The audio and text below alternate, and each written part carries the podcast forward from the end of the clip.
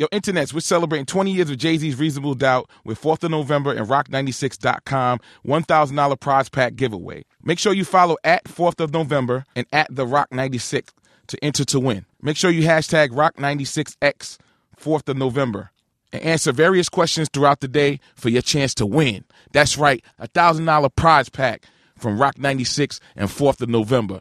Make sure you follow those handles and make sure you get the hashtag. Watch us on social media. And as always, raise the bar. Happy holidays. Get ready for combat. No escaping. Get ready for combat.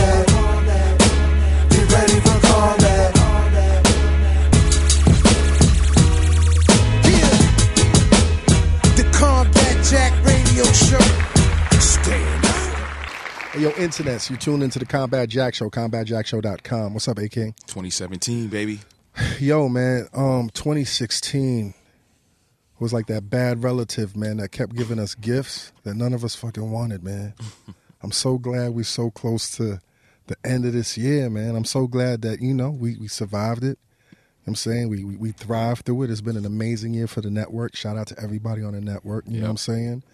Um, what else, man? What are we talking about, man? Yo, shout out to the listeners, the supporters, Yes. the people who constantly give us their, their opinions and their critique, Yes. positive or whatever it is. We salute you, man. Keep the voicemail popping. You be know, reading you be reading the comments? I love it, man. You love the comments? Yeah, this is with one dude, the anonymous caller who won't reveal his phone number. The same dude? Yo, he's he's brilliant, but he just, I think he think we're gonna run up in his crib or something, man. Yo, we got to, like I said, man, we, you got to produce a segment for Yo, him. Yo, it man. would be dope, man. I You think he, he's dope, man. Yeah. Yo, please unblock your number. Yo, last week was special, man. Thanks to the LOX for coming through. LOX. LOX, man, that was wild, man. Like you know when they started talking about voting, Hmm. like you know what I'm saying, we were talk, we talked about everything, beefs, everything, and they got hot. Hot. When we talked about voting, Yeah. yo, shout out Styles, man. Styles, you wild, man. Love you, my dude. Sheek Jada, what's up, man? um, let's jump into it, man. We we got a very special guest in here. Yes. Um, you know, this guy, man, I mean, I, I don't even know what to say, man. Like, like part of a revolution that inspires so many people across the country, across the world. You know, not only that, empowered so many people. When you hear this man talk about how many people, not even just the, the artists, but how many people are empowered because of the institution that they create. Yo, let's welcome to the Combat Jack Show, Mr. Kareem Biggs Burke. Yeah. Oh man, thanks for having me, fellas. How you feeling, man? I'm feeling great, man. Better than before. Yeah, you're better than before, right? you smiling. You you look very comfortable, man. Yeah, I am. Congratulations, man, on the on the 20th anniversary, man. Thank you, man.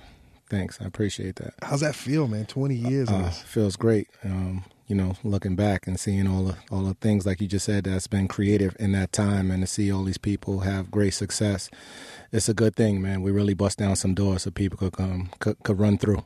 Did you imagine 20 years ago that that that this would be like etched in American history? Not even hip hop history, American history. No, It's No. crazy. and you know we set out to you know to create history and be a part of history but when it happens it's something different you know when you're there celebrating at the time saying wow look what we did you know it's one thing to look forward but now to look back is it's it's it's, it's really amazing It's an interesting thing and when when you start moving forward. Like it's so mm-hmm. important to always move even if you don't know if success is guaranteed or not. Mm-hmm. And you go through the ups and the downs and you run and you run and you run and then you look back and you'd be like, "Yo, we we did this?" yeah it's hard to see the importance especially when you're in it Right. It's like you know when I took that time, uh, you know, after we sold and I kind of removed myself from the music business, and then to see how people were celebrating and um, really loved the movement. You know, you kind of got a, a little bit of picture. You know, when Jay did some albums outside of you know Roc-A-Fella and did things under his own umbrella, you got to see, you know, from the outside looking in, and I got to appreciate it that way. You know, like with albums like American Gangster and things like that that he's did, um, which is uh, probably right there up with reasonable doubt. You Right. know, You- um, as far as I'm concerned. Right. You always bring up American Gangster. Is that is Yeah. that is that like in, in terms of all Yeah. the albums? What number is that for you in terms of One like what B, one B, one B? Yeah. And, and and and reasonable doubt is one A. you know let's do it backwards. we usually do this at the end Mm-hmm. of the show. What are your top five Uh, Roc Roc albums? um, well, reasonable doubt. Uh, American Gangster. After um, Beanie Sigel. Which one? Which one? The Reason. Mm. Uh, Cam'ron's album as well. The Yeah. first one. Yeah, the first one we put out, and then um, probably be the the Blueprint. So that's that's that's pretty that's, that's pretty solid. I can't argue with you. Yeah, Yo, tell us about um, Roc 96. Yeah. So that that all got created from you know this celebratory uh, uh, things that we've been doing and um, thinking about the past and how we're going to push forward and. You know, Roc took over everything, right? You know, it was rock aware, Roc this, Roc sports, uh, uh, MP3 players. We had the Roc Box. Roc Box. So, you know, we kind of decided that we would take over 1996, you know, so it'd be Roc 96. And it's it's something that's going to be like a hub um, and it's, it's going to be a, a line of merch. And under that, there'll be, um, you know, separate uh, separate clothing lines under it. Um, Roc 96 will probably be a film division as well. Um, it's just something else that we created that we think that um, that'll be the next movement um, moving forward. But 1996 is really um, what we is going to be the company. That's crazy how you're able to recycle that year and keep it moving forward. Yeah, I mean 1996 was a great time. Man. Yes. You think of the score. It was written. Uh, uh, OutKast came out. Uh, All Eyes on Me. I think. Um, you know, it was some great. Yeah. 1996 was a great time. Yeah, it was heavy back then Yeah. too, man. Everybody sold records. Everybody sold records, yeah, man. It's a great time to celebrate, right? Yeah, no doubt. People like heritage, right? They like to be a part of something that was that's been out and something that's you know in the longevity. So, 1996 is going to be something that people are going to really recognize. And And we- get a lot of surprises with that. we live in a great time too, especially those of us who lived it because I never thought like hip hop was always about pushing hmm the older cats out. Yeah, But but 2016, 2015, going into 2017, like the the the the the, the premium that is our that, that's our experience, that's our history, how cat like Yeah. it's it's it's become like this it's become so marketable, man. yeah. Well, the lifespan, you know, back then was three albums, right? Yes. Two, three albums. Two and a half even. Yeah, and there was only a few then that um, probably went past LL. LL. Um, Will Smith. Yes. You know, um, reinventing himself. Um, Run DMC they had like five five albums. yeah, but you know, to do what Jay's doing right now is incredible. Crazy. Yeah, Crazy. How I was mean- Jay doing, man? he's doing good. Yeah, how was his birthday celebration? Um, I, I spoke to him earlier that day. Me and Emory actually shot out to Boston. We, you know, we had work to do. Right. So we just, you know, shot him some um, happy birthday emails and you know laughed with him. But uh, you know, we were working. Yo, is the laughter the same? Because when you look back, Yeah. like I used to hate coming to the Roc-A-Fella office because Dame would cut ass, Uh, and and I, yeah. you know I was thin skinned back then, so I'd be like, yeah. like every time me and Ed Woods had to go to the Yeah, office, yeah. we would take a breath. Yeah. No matter who was walking through that door, you know you was heading into something. Yeah. Yeah, but it, it, it's it's still the same, and it's funny because uh, a lot of people ask me uh, before I seen Jay, um, Dame, or any anybody. It's like, what would be the first thing you guys would probably do or say to each other? I said the first thing would probably be we laugh, and I seen him uh, first at the Kanye's listening um, event at the Garden. So I walked in there, and I didn't know he was going to be there. My my boy Stevie actually called me. I was coming from a meeting at Vice, and he was like, "Come on!" And G. Robeson called, said, "Look, we got somebody in the side door. Just come on, come on." So it was early. I was like, "All right, this is five, six o'clock. I'll be home by nine o'clock and get this over with." So I walked in, and um, Jay was one of the first people I seen, and we just looked at each After other. after how long? um, I think maybe six or seven years, Wow, and we just bust out laughing. That's dope, man. Yeah, we just laughed. We laughed, and you know, he's like, "Hafa, what's up?" And you know, he was there with um, Juan and a couple other guys, and we all just laughed. Man, was happy to see each other. And then Kanye, um, I feel a tap on my shoulder, and I turn around, and Kanye gives me this big hug and um, thanks me for coming. Right. Um, you know, thanks for the support, and you know, I told him how proud of him I was, and and we, you know, we talked for a little bit, and it was funny because he's he was telling me he was like, "Look, I know what you're doing with the Fourth of November. I'm gonna come uh, support."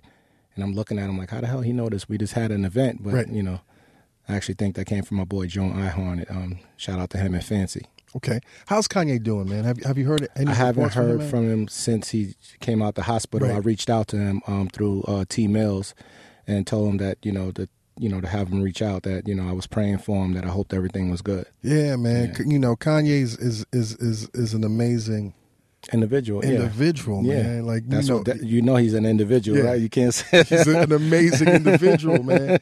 You know, he all you one know. of a kind. I was gonna say he, you know, he's very, um, he's always very truthful. You can't ever be mad at somebody Mm-hmm. that's truthful. But looking back at the history of the Roc, a, a quality that made y'all very special was Truthful for his feelings. yeah, yeah, for his feelings, yes, Yeah, yeah, exactly, yeah, yeah. But what made y'all amazing as a label is that all your artists Mm-hmm. spoke the truth. Yeah, You know, Clark, you know, DJ Clark Kent used to always tell me Jay Z doesn't lie on a record. yeah. And he doesn't he doesn't give you much, right? Uh, you know, Jay's done tons of interviews. Is it's like, man, this guy's really not saying nothing, but when he gets on the record, he's an open book. Right. So you always know what's going on in his life from you know whatever stories he's telling on the, on his record. You know, and you know these 12, 13 albums he have, you could see him growing as an individual. You know, from early on, talking about not smoking weed to smoking weed Yeah. to once in a while to being on wine to the yachts then San Tropez and traveling and just seeing the world. Um, you always kind of know what spaces he's in. Even It's- when he's falling in love, like Yeah. when he did Bonnie and Clyde, we knew right there he fell in love. Yeah, right there, right? Yeah, right there. we we heard it in Paris. Me and uh, they sent the uh, the song to us, and me and Dame was at the Plaza Athénée, and James looked at me and said, "Rewind that back." Oh shit, he's in love. That's crazy, man. Yeah. That's crazy. Yo, you know, one of the things that bothers me because um, artists like Jay are so truthful, it actually made me upset that a lot of people didn't enjoy Kingdom Come. Because Mm-hmm. I thought that was one of his most truthful albums for where he was at that time. Mm-hmm. And maybe the audience wasn't there. But like when I listened to the I listened to the album two two like two weeks ago and I was like, Mm-hmm. yo, how do people not appreciate that he's going through this phase? He's not a It was kid definitely anymore. a phase. I think. He's not I believe that was the first album he did without me and Dame. Yeah. That's crazy. man. Yeah. So it was that right? So, Yeah. Talking about Muhammad Muhammad Hovi on the ropes. they had me on the ropes. Yo, um, I didn't know you were so instrumental in um in, in Kanye's career. Yeah. Yeah, at that time, Dame um, spent a lot of time at Rocawear, and uh, Jay was doing some. Dot Carter and spending time at Rocawear and some other brands as well. So I kind of took the um, the helms over at Roc-A-Fella. So I did everything from A to Z. And um, actually, Kanye, well, Young Guns was the first project I did. I broke that record. You know, that ended up being one of the biggest records we ever had at Roc-A-Fella, um, like 10,000 spins. Um, we Can't Stop, Won't Stop. And then Kanye was next. And through the wire. You know, I hired Don't Think Twice. Um, shout out to my man John. And, you know, we chased the record. I, I remember clearly it was uh, Virginia and DC where we was getting like 20 spins and we knew we had something. Took it back to Lyor, said, um, yo, look, we got something big. And he's like, look, I don't care about that shit. Take it somewhere else. You know, we end up going to another label. We say, yo, these guys is idiots. We might as well keep it there, which was probably our biggest mistake because we could have had Kanye signed under us Right. up to this day. So being that he went back, he was under the old formula, and we at that time we had just an ex- we sold the company, but they did a three year extension, so we were still under that formula. So the only thing is, you know, with his um, record sales, we can push, you know, the uh, you know um, the multiple up, you know, depending on how many uh, records um, we would sell, but he wouldn't be on, you know, after the that transition, he would go under Def Right. Jam. That's crazy. When he started telling you that he was gonna rap, what'd you think, man? Well, no, well, I heard the record. So Kanye will come and play stuff for Beans and for Jay, and then play his own songs. But I spent more time in the studio, uh, so I would be there all the time while he would just play song after song after song and after song. So Dame actually thought, look, we can take this album and put everybody on Roc-A-Fella on it and kind of make it look like a mixtape, like a Clue um, record. And I was like, nah, you don't understand. This guy got something special. He's bigger than that you know, and I seen how animated he was, how, um, you know, he would jump on the tables in the studio room and rap every record until, you know, the sound goes off and keep going and playing song after song. And he had a vision. He had the name for his next three albums at that crazy, time. Yeah. right. How'd you see, Singles and everything. how'd you see past the image though? Because during the new millennium, Kanye was so different That's why. from from from every other rapper. that's why it made sense. Yeah. everything we try to do, we, we was trying to push the envelope and be the first to do something different. He had that sound. You know, he was truthful about what he was saying, right? It was the same thing that Beans was, that Cam was, and what Jay was, but he was just talking about something different. Right. And we thought, well, at least for me, I knew that the people needed to hear that. Like who who who who even talks about dropping out of college? Yeah, In- exactly. in, in hip hop at the time. Exactly, but the you know with the sounds and the samples that he used and the, you know and the, the drums, the 808s and you know how it came across. You know, I mean through the wire. I mean, we talk. I mean, how? That's one of the, the greatest records for him to have that car accident rap while his mouth was wired shut. Crazy. You know, we had to pay for MPC to, to you know to, to send it out there to him just so he could you know record it. You know, Kanye it's funny because he would call me all the time and talk about, uh, "Hey, Biggs, man, how do you how, do you make more than a million dollars? Like I keep making money, but I don't know how to keep it." so we would talk about a lot. I mean, even Jesus Walks. Right. You know, I thought that was genius too, and um, I had to convince him not to put that out as a second single because I knew All Falls Down was going to be that crossover record Right. that'd take us there, and then Jesus Walk would just be just like something that just break down the doors. And then doing, he did a different video for BT and MTV. I mean, he had everybody going crazy, changing the video three or four times. You know, editing. He's in there like he's a part of every bit of his project. Right. It's crazy because when and I've said this often on the show, my kids, like, you know, my son's 19, 18, and 15, like they see the lens different. Like when I play old stuff for them, Mm-hmm. they're like, yo, dad, why were y'all so violent? You know what I'm saying? Why Yeah. Mm-hmm. y'all so wild? Like why is everybody getting shot? So in their in, in their in their view, Mm-hmm. they see hip hop as being before Kanye and after Kanye. They see, you know, Oh, from what okay. they've heard, Okay. they're like, "Yo, Kanye really changed the game." But when you look back, like, is, is this new generations? They're all sons of Kanye. Yeah. You know what I'm Yeah. saying? So like before, Kanye that's like BC. Yeah, yeah, exactly. yeah, yeah, exactly. um, how's married life, man? Congratulations, man. Thank you, man. It's great. Yeah, 18 months. Um, I legally got married on November 4th. I've been married for 18 months now. Um, it's great. It's the first thing you did when you came out, right? Very first thing I did. Um, yep, first day. Now you you you were dating your wife for a long time. Yeah, um, we we it was a period of time where we weren't together. Right. When my son was about five years old. Right. Um, maybe I don't know, uh, eight years. We had um, we spent some time apart, and then we had got back together. You know, when when people fall in love, you know what I'm saying? Like, you know, when initially fall in love, like the courting period, the dating period, Yeah. even the arguments is still Mhm. hot.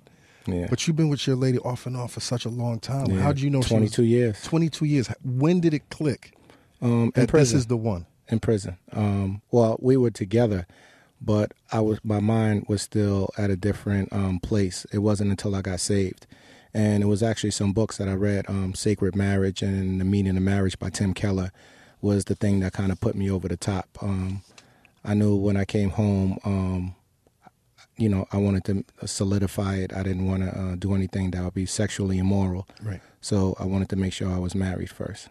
That's good, man. Yeah. How's it feel though? Like how's how's how's this life even even being saved? Um, well, was, that's the, probably the biggest difference. Um, you know, our relationship is, you know, you know, even though that it's, uh, you know, it's legal now, and you know, we got married under the covenant, you know, of God, but I don't think our relationship has changed that much because we have so much history.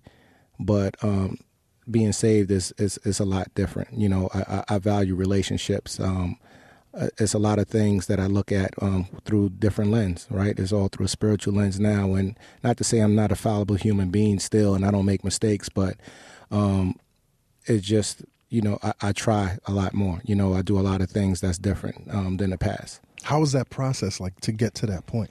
Um, well, what what happened was I actually uh, a good friend of mine, my, uh, one of my best friends, uh, Chip. I went to speak to him about business one day, and for six hours he talked to me about the Lord. And that night I couldn't stop thinking about it. And when I talked to him about it the next day, he invited me to his room. This is all in prison, and um, we started to read scripture. Um, we started to fellowship together, um, read Oswald Chambers devotionals, and uh, um, you know, I read a lot of books, spent a lot of time with him, and you know, my heart and my mind began to change. That's amazing, man. That's amazing. Um, you know, going back to the Roc, you you you you've always been a businessman, always made money. Yeah. Right. Before we get to that question, like, what's your relationship with money?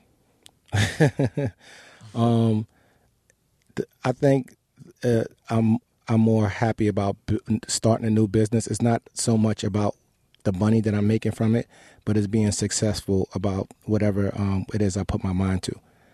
It's not all about being um, rewarded for it. Um, I'm at this point, especially, I'm more happy if my team is rewarded. Uh, you know, or if uh, you know I could open doors for somebody else. It's just that uh, I'm competitive and um, I'm probably obsessive compulsive like anything i do. I mean i'm all in 100% you know i can't stop and i have a lot of stamina. So the more i do something it's like the hulk you know the angrier he gets the more he Yeah, fights the the stronger he gets, yeah. that's how it is with me with business. I remember um, when The Roc was signed in Memphis, hmm and I handed Damon a standard contract.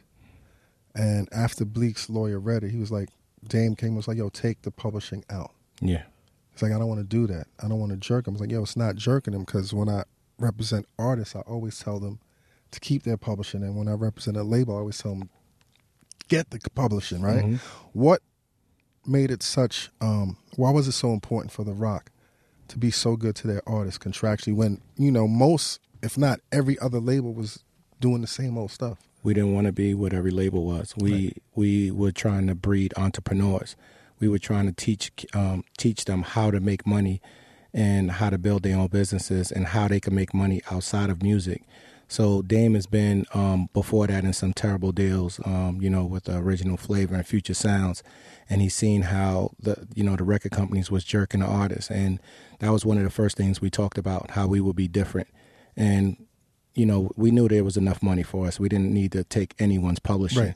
Um, you know, and, and I went all the way through. I mean, artists all they would still come to us and offer for us to buy their publishing. We're like, no, no, no. Wait till this song come out. This is how you do it. We'll hook you up with, uh, you know, with all these, uh, you know, with Sony and everybody else, and um, you can get your own publishing deal. And this is how you can build and you know clothing and films and all these things that we were doing. We would just open the doors and let them just walk through. Did they know how fortunate they were? Did they No, appreciate that? I don't. I don't think so. I, um, I was with Beans um, a few days ago, and that's one of the things I said. I was being interviewed. I don't think any of the artists appreciated what they had because it just seemed like it was regular. Right. You know, they just thought that this is what happens at a label. It wasn't until you know these guys had different situations when they really was able to appreciate the Roc. I mean, you know, Beans having. I gave Beans a Bentley for his birthday. You know, he had. Uh, you know, he had a, two Bentleys. He had a clothing line. He had Movies. film, and he's only went in gold. Right. You don't see that every day, Right. You know, so he had a lot of opportunity there. That's a big that's a big risk though because the music industry is not one of those industries that that that breeds um, gratitude. Yeah, And, and and and the more you look out for somebody, sometimes they Yeah. expect more, man. Uh, yeah, exactly. That's crazy. You've always been a businessman. Mm-hmm. The last job you had was at 14, Yeah. right? What were you, what were you doing then? Um, that was uh, I was supposed to be cleaning the parking lot, or something like that. It was um, uh, summer youth. Yeah, I worked there for about I think a week or two. What was your what was your attraction to business? Or what sparked that? Um, the ability to create. So you know, I'm a creative um, first, uh, and I like to try to figure things out. So um, something that always attracted me. I mean, whether it was clothing, whether it was bringing something to the table that guys didn't know about, was when guys were going left, I would go right. I always just wanted to be different. But who inspired you? Like who? Inspired, My brother. Your brother. Yeah, What- my what- brother Bob. Um, my brother Bob got killed in 2003. Uh, Jay talked about him on Lucifer and a um, few songs. People know him as Bob a lot, but he was a go-getter. And um, you know, so early on, uh, he would pack bags. I'll be there. You know, he was four years older than me. Right. So I'll be in there packing bags. He would be selling papers. I would be out there selling papers. You know, we'll get, we borrow twenty dollars from our, our mom. You know, newspapers I think was seventy five cent. We sell them for a dollar twenty five, and all morning from four in the morning, you know, we would be flipping, going back and forth till about eight nine in the morning, selling newspapers, right, and then give our mother back, you know, her twenty dollars. Investment, right. Yeah, exactly. So I learned that early on. What'd your parents do?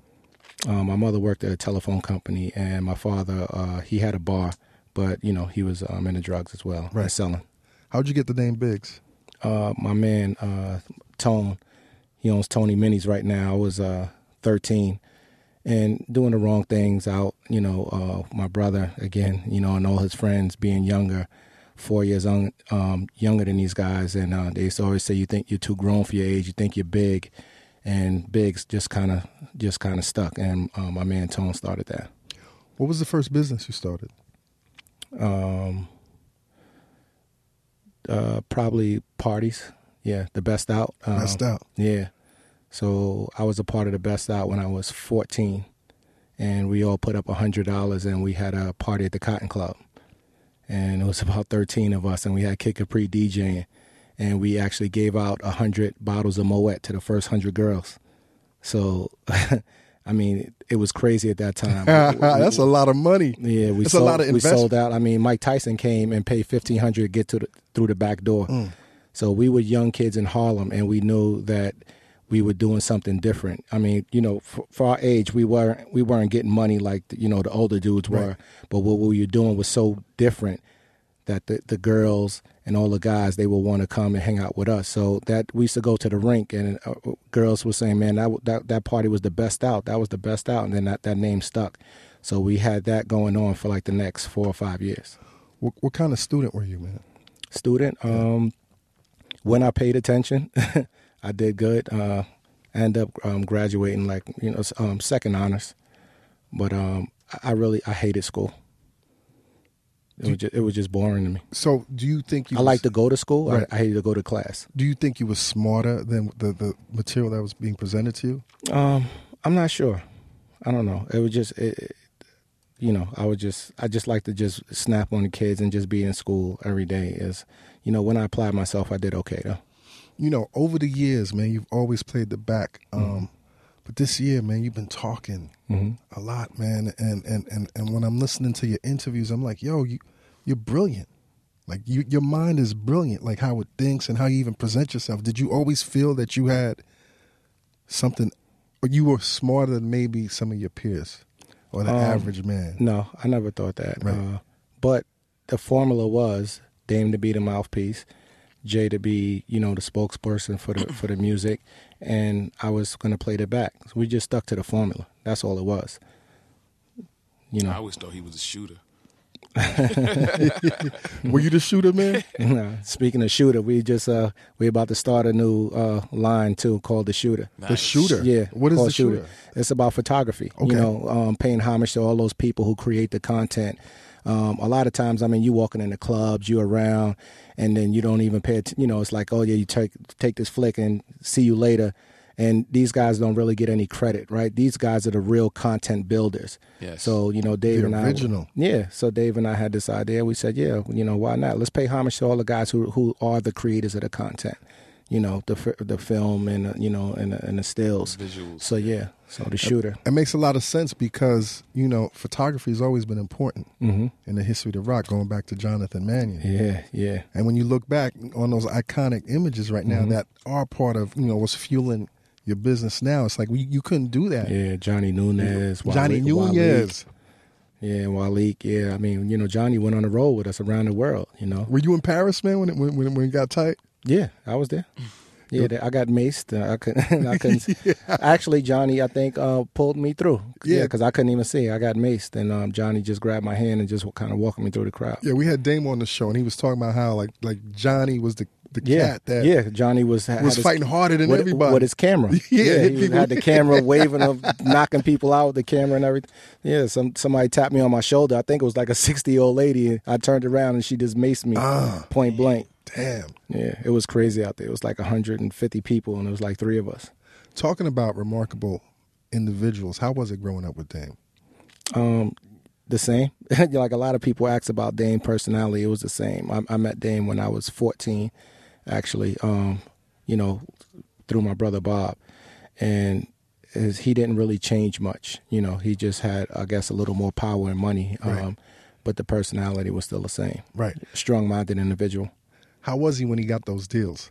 Because like I Uh-huh. remember, like Dame must have been about nineteen Yeah, when when yeah when his first deal. Yeah, Yeah, with the with original flavor and future sound, and I was like, yo, that's that's a young cat to be walking around with so much money. Like, Yeah. how, how was how was Dame then? Though, yeah, hundred and fifty thousand dollars. I think it was. yeah, yeah, like definitely. That at the time. Him and him and Darian. Yeah, exactly. Um, I mean, we were so competitive back then, and at that time, that money wasn't that much. To you, yeah. right? Um, but you know, he couldn't front on me. But uh, you know, to, to some of the other people in the crew, you know, you could see the um, he was celebrating. Yeah. Um, did that inspire you? Because you know the the the the the story is how you were big in the streets. Um, did that inspire you? Did you want to get out the streets at the time? Because you were young.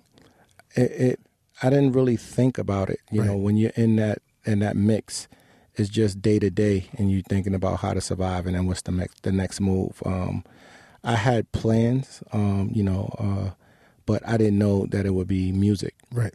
What were your initial plans? No, I'm saying to to leave. I didn't Right. know what I would be doing, but you know, I had a retirement plan. Yeah, no doubt. so so when you see Dame making legal money, like does that spark something? Or y'all having no conversations? No, or- what what sparked it is we, he actually had a conversation with us. Um, it was the, all the best out. We was on 142nd, and he was telling us that yo we should all get in the music business together and how we can build all these businesses and how you know we could. Um, it's funny we talked about amusement parks. We talked about all these things. He was like, man, the best out. Like, look, we just doing it in Harlem. We could do this all over the world, and him and a friend of mine, um, they was arguing because he was saying, "Look, no, let me be the boss, and I'll just pay people." But Dame was talking about having a partnership. So that next day, um, I called Dame, uh, me and my brother Bob, and I started to spend more time with Dame and talking about some of the stuff he was doing. And that at that time is when I came I came on and started to find out a little more about the music business. I got on the road with him and uh, Jay and you know would go with Jay while he's performing in front of twenty and thirty people, um, opening up for Al Skratch, and Al Skratch, and uh, you know, and I got my first taste of the music business then. That was probably right before I can't get with that. Right. So was it being on the road because New York traditionally was not an independent label town. Like we Mm-hmm. didn't have independent labels. Was it going out of town and seeing how much other cats were making in other regions down south? It wasn't. west? It was never about what they were making Right. because we had so much money. Right. You know, um, you know, especially Jay and myself. So I mean, I had so much money. I didn't even. It was just more or less to do something different. You know, I was just there hanging out. It was just from um, from a support standpoint. Right. You know, I would go there and be like, "Where y'all gonna be? Don't worry, I'll bring four cases of Cristal, this and that." You know, and I I brought that lifestyle.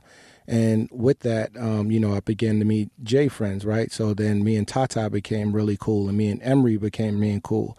And you know, me and Emory, you know, know we were both, you know, love cloth- clothing so much. We would go downtown to Soho and spend six and eight thousand dollars every weekend on, you know, on on sneakers and, and clothes. And that's how me and him became really cool. And we just started to build this, you know, this this brothership between, you know, Brooklyn and Harlem and a lot of guys they just liked me and I liked them and they we just gravitated towards each other. So it's this big crew of 15 to 20 people and then it's small cliques in that crew. And you know, me, Tata and Emory probably hung out more than the others. Right. Now we know the story about how no label wanted to sign Jay. Mm-hmm. Um, and we also know the story about how hungry Jay was, like the battles you talk about. Yeah. Like when he battled DMX, that's when he really convinced you. Yeah, that's that he- that, that he was on on an, on another Yeah. level. But we don't hear about the invisible battles Mm-hmm. that happened. I remember Dame telling me about you know the one cat that that that Jay or y'all felt he, he had to battle to really validate validate himself on the streets was LL. Yeah, I wasn't there that day. I think it was um actually it might have been outside the Palladium. It was like an, I heard LL was walking to his car Yeah. and, they, and they ran Yeah. up on him. Yeah, and he ran up on him. Yeah. Um, actually, Tone Hooker was just telling me about that story the other day, but um, I wasn't there for that. But I heard, you know, Jay, you know, Jay got on Yeah, him. he yeah, got him. Yeah, He got and, him. And, and the story is, Jay got at him so bad Damn. that LL's only response was, "Well, at least I got a deal." yeah. And Jay would walk around with his own money to battle. Yeah. You know, he'll five, ten thousand dollars and just welcome somebody and be like, "Yo, you want battle?" Anybody else? Any other names that that? Um, no, I wasn't there neither, but I know you know him and Big L. They went at it um on the block. So that's be, what before the the Stretch and Bobbito show. Yeah, yeah, yeah. Before that, so they brought uh, Jay uptown to battle, and Big L came down. Was like, "Oh, I know this guy. I'm not going to battle him, but I'll rhyme with him." Ah, and they went back and forth. And when Jay left, you know, I, I remember coming to the block, and everybody's like, "Yo, that dude is serious." Like that's he came to Harlem to battle Big L. yeah. So, and you know, they was like, "Yo, that's you know, that's serious right there." What was your relationship with Big L? Um, I mean, Big L was my man. We went to junior high school together.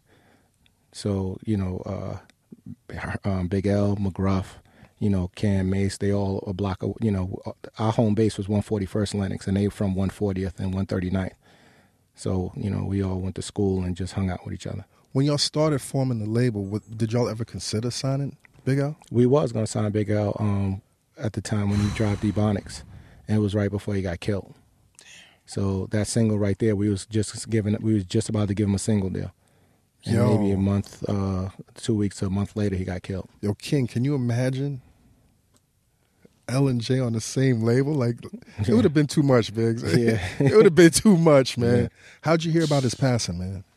Um, I can't remember at the time, but uh, you know, uh, it, it was definitely um, something that hurt me. You know, because we were really cool. You know, like I said, I had more history with him. You know, I known him since I was probably uh, thirteen, and um, you know, to hear about that, you know, somebody so great, you know, a great So young. young, a great talent, and he wasn't really out there like it wasn't that. even meant for him. Yeah, so it, you know, it, it it hurt the whole Harlem. That's crazy. Yeah. Um, talk about because when y'all started, man, y'all were very dedicated, you, Dame, and Jay, to wearing your rubber bands as a sign of Yeah, solidarity. let's let's yeah. talk about that, man. Yeah, Like y'all had the jewelry and everything, but it was like when y'all rocked the rubber bands, it Yeah, seemed like that was more important than Yeah. any other piece of jewelry that that y'all had on. Yeah, that represented the circle of success. So that was something that we, um, you know, that was a code between all of us, and it was, uh, you know, Jay talked about in one of his songs, everybody be each other crutches. So Yeah. if anybody ever fell off and lost some money, you know, if we had a million dollars, if it's ten of us, you know, nine people could give this guy a hundred thousand, and he'll have, you know, nine hundred thousand. We all be equal again. So what happened? What happened to the rubber bands, man? It's, it's fine. Well, I own with the Circle of Success. That's um, that's one of my companies. So Right. I still believe in it. Um, the first album, Reasonable Doubt, man, for for a debut album for an unknown artist. Like I remember having to clear like Mary and, and, and Big and all the labels. Like yo, who who, who the fuck is a J? Yeah, Right? yeah, yeah. Um, and and and Dame was on here before, and he talked about the relationships that he had with everybody Mhm. to be on that album. But one of the things, like I remember when I when I came to this to the to the office one day, and and Dame was going crazy over "Ain't No Nigga." Mhm. Like he, I, like he was going crazy over the album, Mhm. but he was really going crazy over "Ain't No Nigga." Like how important was that record? I mean, it was crazy. You know, for, first I remember even trying to get the, the beat made and Jaz having to punch the machine a hundred times just to, you know, to to do it, and um, and then Jay asking him to to, to, to sing on a hook, and I remember it sounding funny at first because you know when somebody you know, just like when you know somebody back then and you like you rap, like come on, that it just it just sounds funny. So You rap hear- really good. yeah, but then hearing Jaz sing on on Ain't No, um, but what what Foxy brought to it, it was just something different. I mean, the, the record took off um, immediately. You know, what I mean, it was a great street record, and it was something that um, helped. You know, she had a little more notoriety at that time too, so it helped pro- propel Jay. So it gave him some listeners, so people could kind of hear, you know, Dead Presidents and other stuff that we had. I think was on the uh, B side. I remember being at, at, at this party. I think it was at the Madison. Um, that the album had just come out, and when Flex put on "Ain't No," Yeah, and I saw how the Yeah, crowd, helped like he had the record. women running yeah, to the dance floor. I was like, "Oh, they, y'all are out of here." yeah. Do you, do you think the album would have popped without that record? Um, it's hard to say. That that was the you know that that was the biggest record on the album, especially for radio. And you know, shooting a video in Miami, you know, Big came to the video. He was in the video as Yeah. well. You know what I'm saying? Duffel bags full of money going in and out the bank, you know, recreating that whole Scarface thing. I mean, we had so much fun at that time too. It's it's it's hard to say because that was the biggest record. Yeah. So many people were instrumental in, in, in building the label from the early days, like Clark Kent and, and, and the whole nine. But we never really talked Irv. about Irv. Yeah, Irv. Like, what was Irv's involvement initially? he was a, he was a DJ. So he DJ for uh for for Jay, and he actually introdu- he helped um, build that bridge with us and Angie Martinez. So he introduced us to him, and um, Irv was helping us out with radio a lot. So you know, he made the introduction to Kev Liles when we went to talk to him about um, paying Kev for radio, and then Kev wanted to sign us, and he's like, "We don't, we, don't- we don't need to be signed. Right, right, right. You know, we got a paper bag for you if you want to take this and you know and get us some spins." um, um, I believe with Steve Rifkind as well. Um, you know, we went there and he had a um, lock on uh, that video channel, and then um, also with radio as well. But Irv was, you know, I mean, he did "Can I Live" Yeah, as well. yeah. So, yeah, Yo, we don't talk about how instrumental Ski was. Like Oh, Ski man. was like he was like the initial in-house. yeah, exactly. So, Producer. yeah, and there's a lot of records that didn't make the album that that Ski did. Uh, but yeah, definitely Ski was, you know, that's where Jay would just go to, his, you know, his place up there um, in Sedgwick and um, off uh, uh, by Fordham Road. Uh, I mean Kingsbridge, and you know he would create a lot with, with Ski. They had a they had a good, um, you know, it, it was a good synergy going between both of them, and they, they they made a lot of good music. When y'all made the record, was it a concerted effort for Jay to dumb down his style for Reasonable Doubt? Because people didn't understand his style. I don't think I don't think it was done like like that purposely, but it's just that the tracks, you know, it it it called for a different style. And at that time, Jay was looking to impress us, his friends. Like that that album was for us. You know, uh, it was more, you know, him being in the studio and I mean, you you could be going with Jay you know, downtown to, to go get a pizza, and he starts spitting politics as usual in the car, and can I live, and all these stuff, and you just like what, like you ready to crash, like this dude you got in the car, what you just spitting a cappella, all these great records, you know what I'm saying, and Jay would just go on and on and on and on. So I remember, you know, some I would call my friends on three way and be like, "Yo, Jay, spit that joint again." It was the Evils. So he would, you know, do it like I call him all the yo, call yo, call I'm gonna call you back. Call somebody else, yo, Jay, spit that again. The you know, he ain't doing that no more. But it was a good. you know, I heard you mention on on um, with Genius Rob Markman. That was a great interview. Mm-hmm. Um, you mentioned some of your uh, favorite songs on the album. Mm-hmm. Um, to me, my favorite song on the entire album is, is "Regrets" because it's it's a haunting. It's Mm-hmm. Yeah. like it's the first time you hear Jay really get yeah, introspective on that man. Mm-hmm. and it became the formula. yeah, right? So every last song on the album, he would, you know, kind of open it up. You know, Mama loved me, you know, uh, and every everyone, right? Every song. So it became something that people try to emulate. Like, oh, I'm gonna have something with an intro, and then I'm gonna have this song with just, you know, this open book at the end. So he was even copied to that level of a sequence. how did y'all discover? Um, we can't forget "Pain in the Ass," man. How did y'all Yeah. discover "Pain in the Ass," man? It's funny. Um, I didn't remember. He just told me just the other day that he was intern in the office and he would curse people out all the time. And I would laugh. He said, so he's like, yo, you was the serious guy in the office. So when I made you laugh, I kept doing it. And he said one day I was like, yo, put him in the studio. And he's like, that's how it started. And then he started doing all these skits. So he was thanking me the other day because now he's doing voiceovers and things like that. He was like, yo, this is all from you, Biggs. I, I didn't even know that. That's crazy, man. Yeah. That's crazy. Y'all was so competitive. Y'all was so raw back then. And Yeah. Jay, you know, was just so hungry. Like, and back then, mm, rap was more about complex subliminals, right? Yeah. So, how do y'all feel when y'all hear Tupac jump out the window Yeah. and call out Jay's name? Um, I mean, we went right to him. Yeah. Yeah, so it was actually at the MTV Awards. Literally went they went to the seat looking for Tupac, and they couldn't find him. You know, and then they went and stepped to Suge. I didn't. I ended up not going to that show. So Damon Jay stepped to Suge, and Suge acted like he didn't know who Jay was. Right. And um, you know, once Tupac passed, you, you know, we were sad, but you know, Jay really wanted that battle. So we we still did a song though called Dead or Alive. Yeah, Dame You know was, what I'm saying? Just yeah, took a little pop shot. Yeah, yeah. But Dame was saying, like, y'all recorded some crazy. Yeah. Now he had some shit, and he had, he actually did it at the Apollo um, with uh, with Biggie.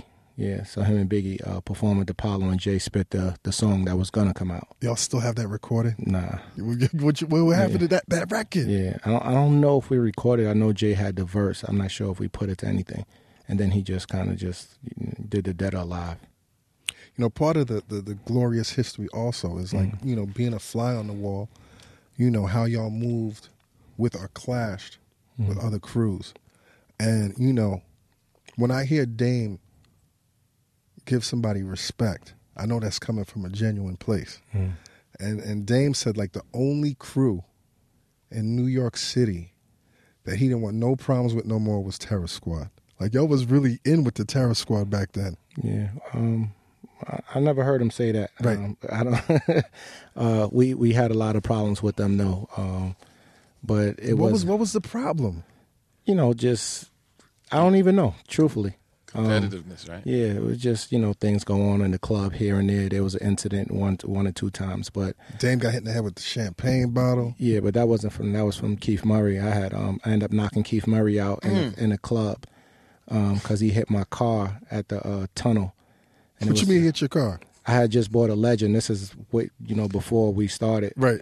and somebody hit my car, so I got out, and he got out and was like, "Yo, I'm Keith Murray. I got that song." I was like, "I don't know what you're talking about." So it was like maybe ten of them, Right. and they was surra- they surrounded me, and I remember them talking a lot of shit. So I was just kind of like laughing. So when they left, I called Dame. I was like, "Who's Keith Murray? Like, I need to see him." So we was going everywhere where he was performing, and we never caught up to him. So we, I think it was at um, Sweetwaters. Uh, Sauce was performing that day, and then Jay um, tapped Dame. Was like, "Yo, I got him. He's right here." So Jay was in front of me talking to him. So I moved Jay out the way, knocked him out, and then somebody came, and then they hit Dame on the head with a bottle. So that's what happened. Then the whole crew ran outside, and they stood outside on jumping on cars, throwing glass at us. Yo, you seem so calm right now. Was you was you a, was you a savage, man? Uh, and, I'm, and I'm not trying to glorify it. I'm just trying to I- I would- pull out the flesh out I the mean, man. if there was a problem, any Right. any one of us handle it. Yeah. Yeah. Um, one of the pivotal things that y'all did throughout the careers when y'all jumped off the um the Bad Boy tour. Yeah. The Bad Boy tour was so big, like Mm-hmm. it was one of the best shows I've ever seen. And then in the midst of it, y'all jumped off. Like, Yeah. how did that come about, man? um, Jay just wasn't comfortable. You know, he wasn't comfortable opening up for you know some of these people he was opening up for. He didn't. They didn't like the treatment. I didn't really go to much shows, but something did good come out of it. That's how we got Hard Knock Life. Right. So what I think was uh, Kid Capri used to play it, uh, you know, in between the sets, the beat, and then they you know found out, and then you know uh, I think it was Forty Five Kings that did it, and then Jay came, and then you know another monumental song, right? That that Big. yeah. And it's funny that wasn't the biggest song on that. Um, Can I Get It was the biggest song on that. yeah. On Hard Knock. Yeah. It's just hard. Um, um, Hard Knock Life was so different. People thought that that was the biggest record. So I remember getting about four or five thousand spins. But um, Can I Get A was probably like six or seven or close to eight thousand. You know, can I can I can I was like that was a huge record. Like but the Huge. numbers don't lie. Yeah. But um Yeah. Hard Knock Eleven weeks, number one. That was you know we sold six million. That's when we knocked it out the park. but Hard Knock subtly took Jay to a different level. I remember Yeah. being in Mexico Mhm. and I was in the elevator with a um, middle-aged couple, and I'm hearing the woman humming. It's a hard knock life, and I was like, "Yo, she knows that record." Jay trying, uh, he, he kind of changed the game too with that, with how it was presented, because I think he performed it at an award show, like uh, for the first time. No, no one ever heard the record. No, you thinking of um, H to the Izzo. Oh, right. My my, my apologies. But, Yeah. but still, even that, like, Yeah, you know but that was when the first That- time. Yeah, he yeah. did H to the Izzo for the first. Because I remember, I remember Andre three thousand jumping up out of seat and going crazy, you know, for that song. That's why I was like, damn, these people, you know, to hear something for the first time. You know, usually it take a couple listens and and live at that to see that the reaction of the crowd and other artists. I mean, I.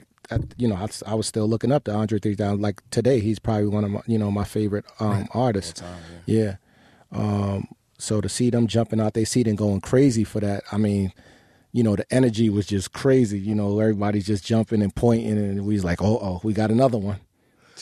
How did y'all know to start making records that only wouldn't resonate in New York, but like you know, open up the sounds to the South and the West? Like, how did y'all know that to do that? Y'all Uh, consciously did that, right? Yeah, hip hop.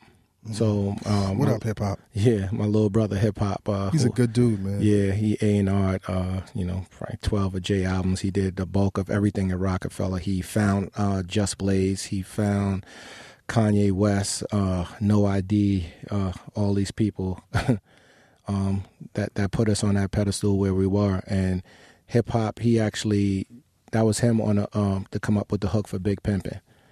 Um, that was his idea. So a lot of times Jay have these uh, these records, and sometimes he he'll have the lyrics for them in hip hop. Like I have an idea, like all right, so get do what you do what you do. But uh, you know, hip hop, you know, also his you know to bring uh, UGK on as well. That was um, all him. So we attribute a lot of that to him. That's dope. Yeah. Um, loyalty is so important to y'all. Loyalty was always so important to y'all. Um, one of the things that hurt me, like, like I always want to see a battle. I, oh, you know what I'm saying? I think you know we hip hop is such a competitive sport. It's a competitive sport, but it hurt me when um when it got public with Jay and Jaz-O. Like when when that happened. Like, how did that feel to you, man? Um, I mean, it was being inside the camp. We knew it was something bubbling for a long Right. time, and uh, I mean, it was just little pop shots going here and there. And then Jay would have, you know, Jay as he always addressed it on the album, Right. and it's just kind of like you know when Jay addresses something because he has that platform. It's like you know the samurai sword going through your stomach and Yeah. going side to side. You know you really feel it. So um, I mean, we never want to see anything um, come out that's happening e- internal. You know, with us, we always kind of try to keep things um, between ourselves. But uh, you know, it's so much history there. Yeah. I mean, that's beyond me. I mean, it's yeah, it's Yeah. yeah. That that had 89. right? Did that like did that affect him though? Like, was did that really hurt him? When you say hurt, Like just Who? Jay, Jay. Like, Um, did it really hurt that? I'm not sure. Right. I'm not sure. Yeah. That's crazy. Um, let's jump up, man. Like you make all this money, you create all Mm-hmm. of these, you create an empire, right? What made you jump back into the drug game? Uh, well, it wasn't really jumping back into the drug game like that. I, I, I thought I seen what was happening, and With regard to marijuana And legalization? Yeah, yeah. So I was going out to buy dispensaries in California. So I had a line of dispensaries that I was trying to buy, and at the same time, I was um, speaking to the farmers, and I was like, "Oh yeah, I could just buy all these cribs as well out here, and then sell direct to the dispensaries. You know, the medical marijuana." And in doing that, I had friends in uh, in New York, and they were like, "Yo, you know, hook me up with those guys." And I'm like, "Yeah, that ain't no problem. Yeah, I'm speaking to them anyway." So, in connecting them on the phone, uh, the guy that um, fr- you know, that I was connecting, he was being watched. So I got caught in a conspiracy. talk about the day you got arrested, man. Mm-hmm. Like, like, Surprising. It was like it was crazy to me. You like, know, like, what, what what was the day like? What were you doing? No, I probably just smoked about uh, ten joints, uh, knocked out, and uh, my wife was saying, uh, "Did you hear that?" And I was like, "No." And then she looked outside. She was like, "It's police outside." I was like, "All right." She was like, "No, they're running up here." I'm like, "What?" So you know, the feds is you know, I look out the window is I don't know, 20, 30 cars. Um, they knocking on the door, and I remember telling him, I'm like, yo, go downstairs, open the door. And I just had my hands up. I'm like, look, my son's in the house. And um, they actually went in there, woke him up with guns. Um, he was uh, 13 at the time. And I didn't, I still, I didn't know what it was for. Right. It was just like, they was like, yeah, we know about this. And I was like, like what? What are you talking about? So they told me I will find out when I get down the station. When I got down there, I started to see people that I knew, but I still wasn't putting it together. right. I was like, but why am I here? Right.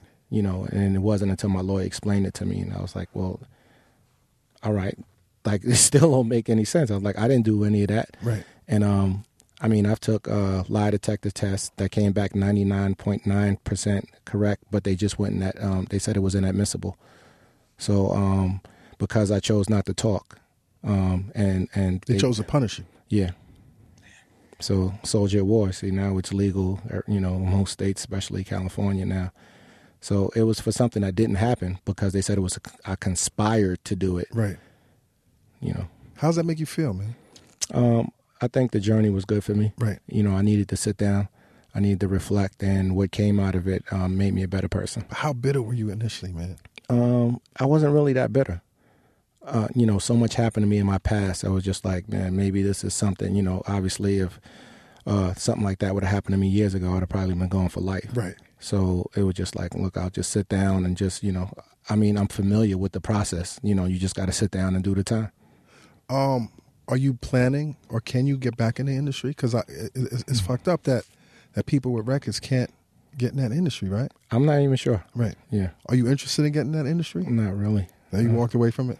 Yeah, you know, I'm um, you know, that was something at the time. Uh, I'm with uh, I, you know, I repartnered with uh, my man DG right here, who you know we had a company before me, him, Damon, and I, um, called Native, and the things that we're doing right now, I think is going to be groundbreaking. It's crazy, man, how th- this thing is becoming legal before our eyes, but a whole generation of us got locked up for that. Yeah, It's crazy. Crazy. Crazy. Um, Soldier at War. Yeah. Yo, I remember Dame lecturing me on how y'all was so anti weed. Y'all was so anti weed. Yeah. Like, like Dame was like, yo, anybody Yeah, we smokes were. weed is Yeah. weak and Yeah. we, we not fucking with like how'd y'all start smoking weed? It happened for me at Big Pimpin'. Yeah. Yeah, actually, me and then we was at the Delano, and then uh, Dame and I, we had some, um, we had two bungalows that was right next to each other, and then uh, we ended up smoking a joint, and it just changed our life. And after that, we smoked another one, another one. Then you know we ate everything in the room, and we started ordering from food across the street, and we stood there for two days, smoking and partying in the room. And after that, it was, yeah, that, Oh. was, that was the start of it. that was the start of Yeah. Fourth of November. yeah. Let's talk about the brand, man. Mm-hmm. Like, let's talk about you know what you're doing because you got so many brands that we've already spoken about. Yeah. like the Fourth of November. Yeah, Fourth of November um, was something that uh, I kind of ran into. Um, my partner Radu had presented me with a situation uh, when they had a they had a deal. They had the name and everything in place, and they um, they had distribution, but they was lacking funding. So uh, me and my partner Chip, we we funded the company.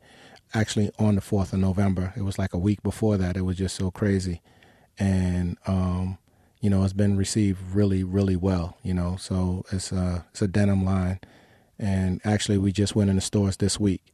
Congratulations, So, man. Yeah. So uh, Congratulations. Yeah, thank you. Across the country. Across the country, yeah. That's, that's dope, man. Um, and it's doing really well, especially online. So you know, we have a lot of we had you know uh, all these um, photos and stills, and you know this campaign that we're about to shoot with uh, Nell Pla. Um, she's um, going to lead that. She she just did that um, cinematic campaign that we did with uh with Roc 96 and that whole launch. So um, I mean, it's, it's just great things happening, man. Fourth of November. Yo, why are you so fortunate, man? Like, what makes you so fortunate?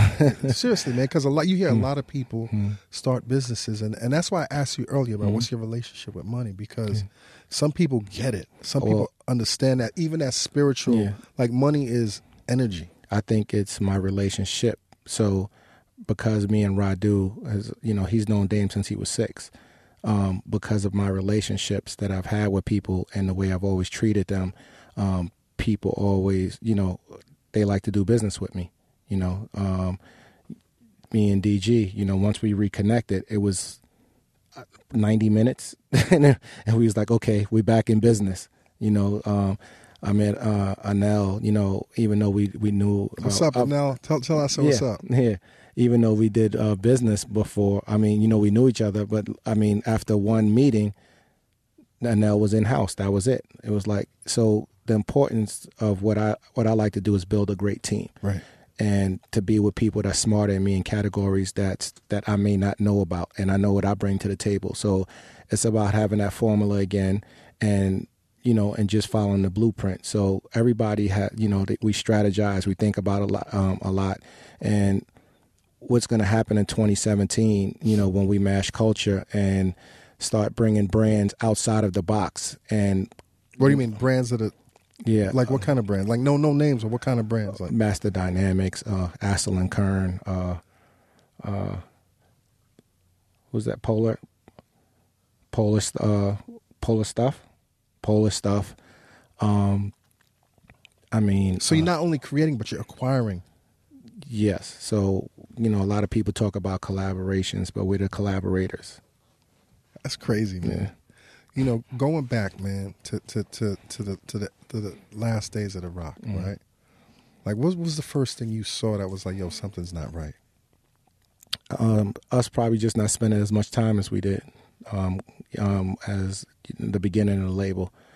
So everybody started to kind of branch off and do things, and that you know when you don't spend as much time with each other, you start thinking a little differently. Right. And um, sometimes you might do things um, without uh, checking with somebody else, you know, with your partners, Right. And saying like, all right, this is okay. You know, this person ain't here and here, and I'm doing this. Um, probably that, um, just not us being on the same page. What were you thinking? Like you, you said, pe- y'all y'all, start thinking different, but what Mm. were you thinking, man?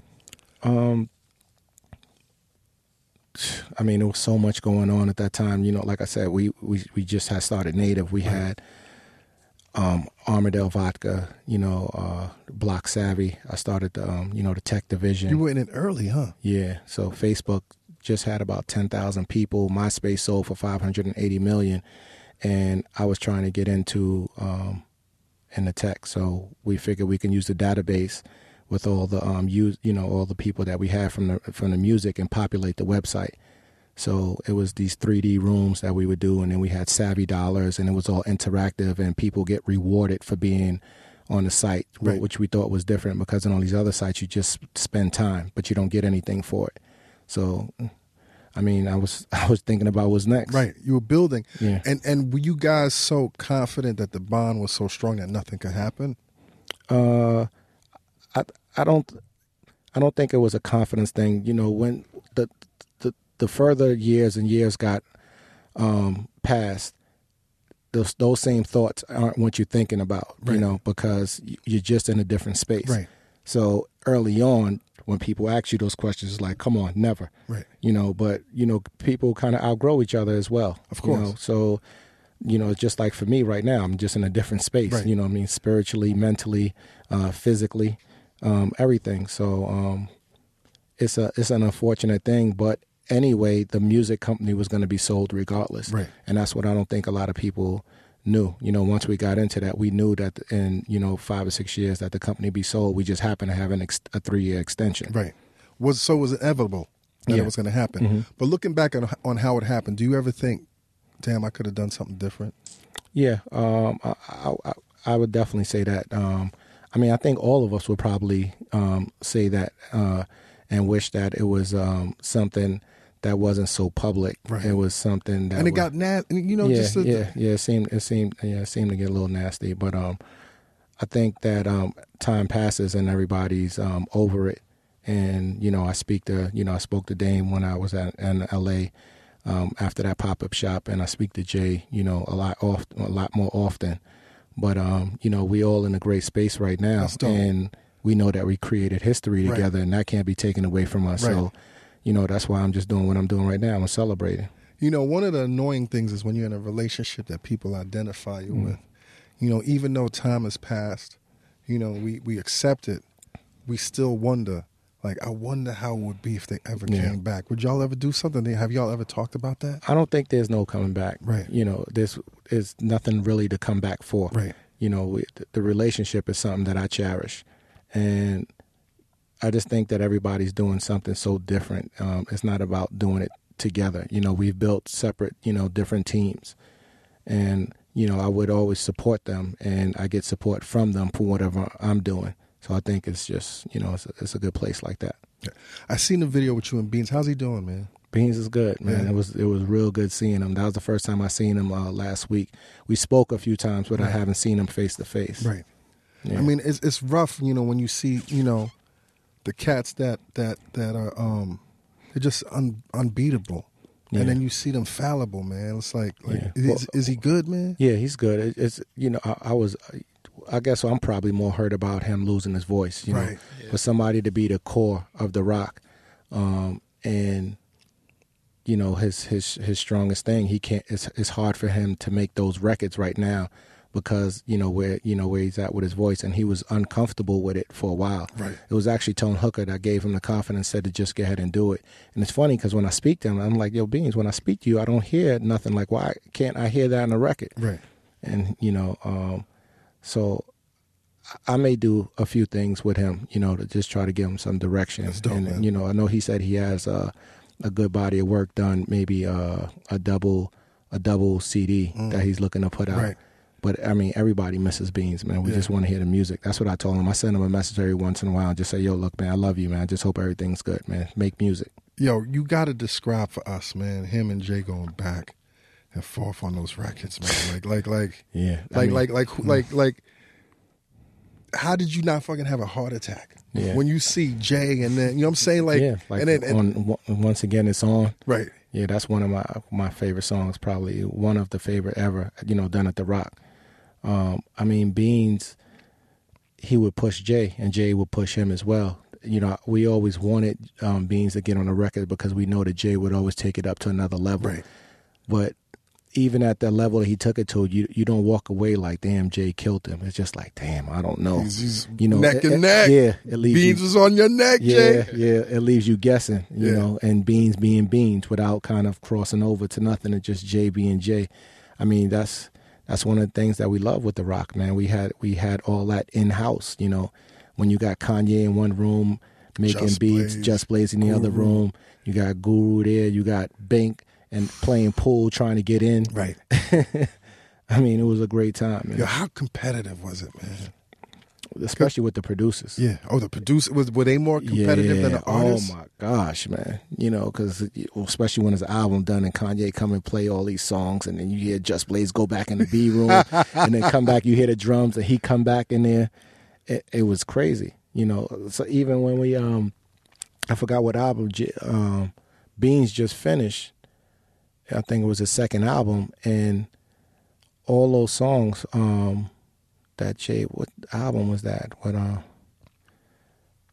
uh, he gave him like five songs, um, but they was all meant for Beans.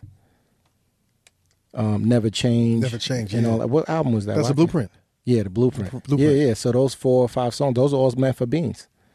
He missed it by like yeah, by like a day. We just wrapped up the album. That's crazy, man. You know, I think America has to thank y'all too, man, because I remember 9/11 having the blueprint Yeah, and just trying to make sense of what was going on. And the only thing that kept me tethered to like normalcy was just being in that car yeah. and absorbing that. I, I think that you know we don't yeah, talk about that. It was crazy. We was on a air. We, I mean, we were on American Airlines um, nine ten, and I remember it raining. We was on a, uh, um, I mean, maybe two hours before we took off. Right. And then I got to L.A. So funny. I just I had to go a month without smoking because I was taking insurance tests. So. Right. Got to L.A. and we was at the peninsula, and my man ran in my room like, "You see what happened?" And, and you know, turning on the news and seeing all this commotion. I mean, it was crazy. We was there. I mean, Q-Tip couldn't make the video. Um, I think Bismarck, which, which, Naomi which, which, Campbell. which video was it? Girls, girls, Go- girls. Oh yeah, yeah, yeah. So we were there about to shoot our biggest video. We Ah, had that's every model to play one of those girls, and nobody couldn't make it. It was funny that that's when we started flying private jet. Yeah, So that they- was- that's it. Yeah, because they flew us back out private, and then like the next five six years, we never flew commercial. all of the things that y'all did, man. What, what was your what was your proudest moment? Like, was it was it the summer st- summer stage? You know, summer jam stage. Like, what was your proudest? Like your proudest Um, golden memory?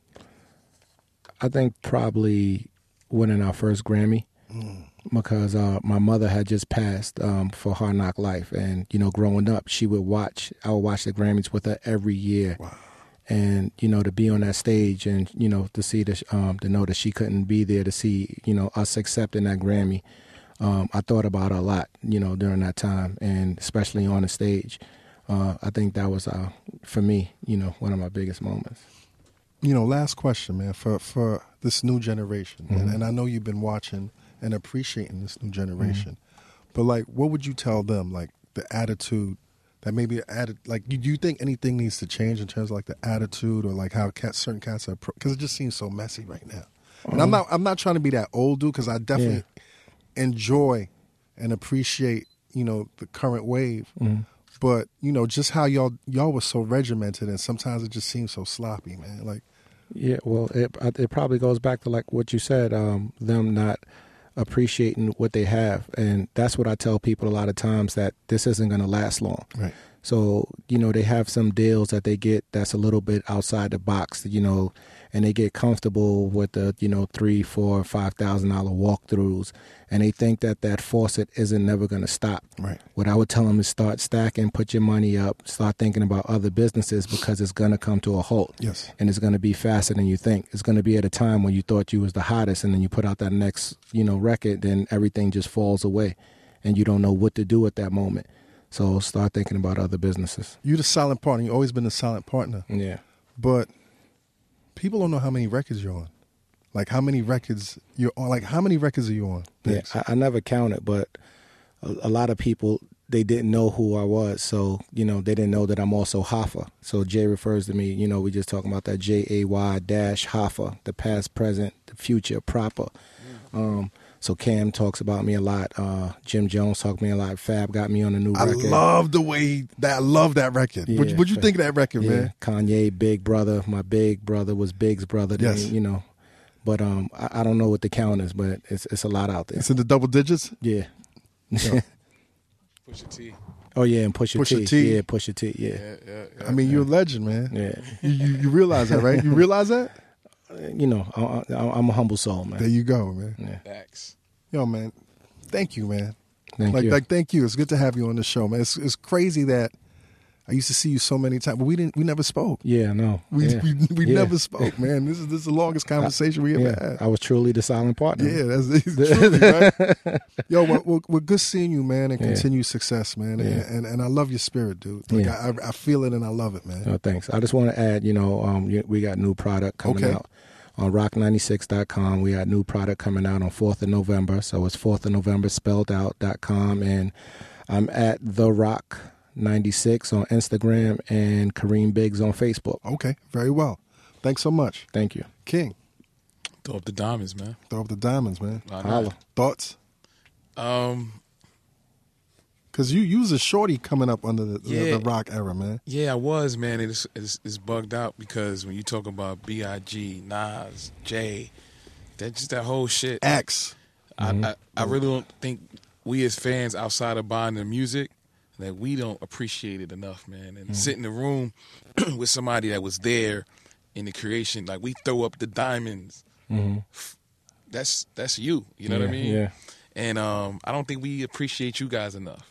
I don't think hip hop, the culture. I don't know. if We know how to do that shit. Yeah, that's why I'm giving It's them a history new. Lesson still, now. this is all new. Like Yeah. we, we ain't have a Roc before the Roc. yeah. You feel me? There wasn't no gold. No, is that the golden era? I don't know. Y'all always had. I mean, there's so many golden eras, man. Mm-hmm. Well, at nineties, there was nothing. That was it. Yeah. You know what I'm saying? But I truly, I don't even know what I was trying to say, but I appreciate you guys. I appreciate you, and um, I just hope you guys do more shit, man. Yeah, thanks. And whatever will. we could do to be be a, a, a, a Facilitate. yeah facilitate all of that, Mm. man. Please. All right. Good yeah, luck out yeah. there. yeah, yeah, yeah, yo, yeah. Yo, internets, man. You know what it is. Dream Dream. those dreams. And then man up, woman up, and live those dreams. Because a life without dreams is black and white, and the universe flows in technicolor and surround sound. Okay, I like that. Thank you. we got to keep that in. Thanks so much. Numinati! This episode of the Combat Jack Show was produced by Jonathan Mena, executive produced by A. King and Chris Morrow, engineered by Samir Karan, and recorded in the Engine Room Audio Studio in downtown Manhattan. This is an official Loudspeakers Networks production.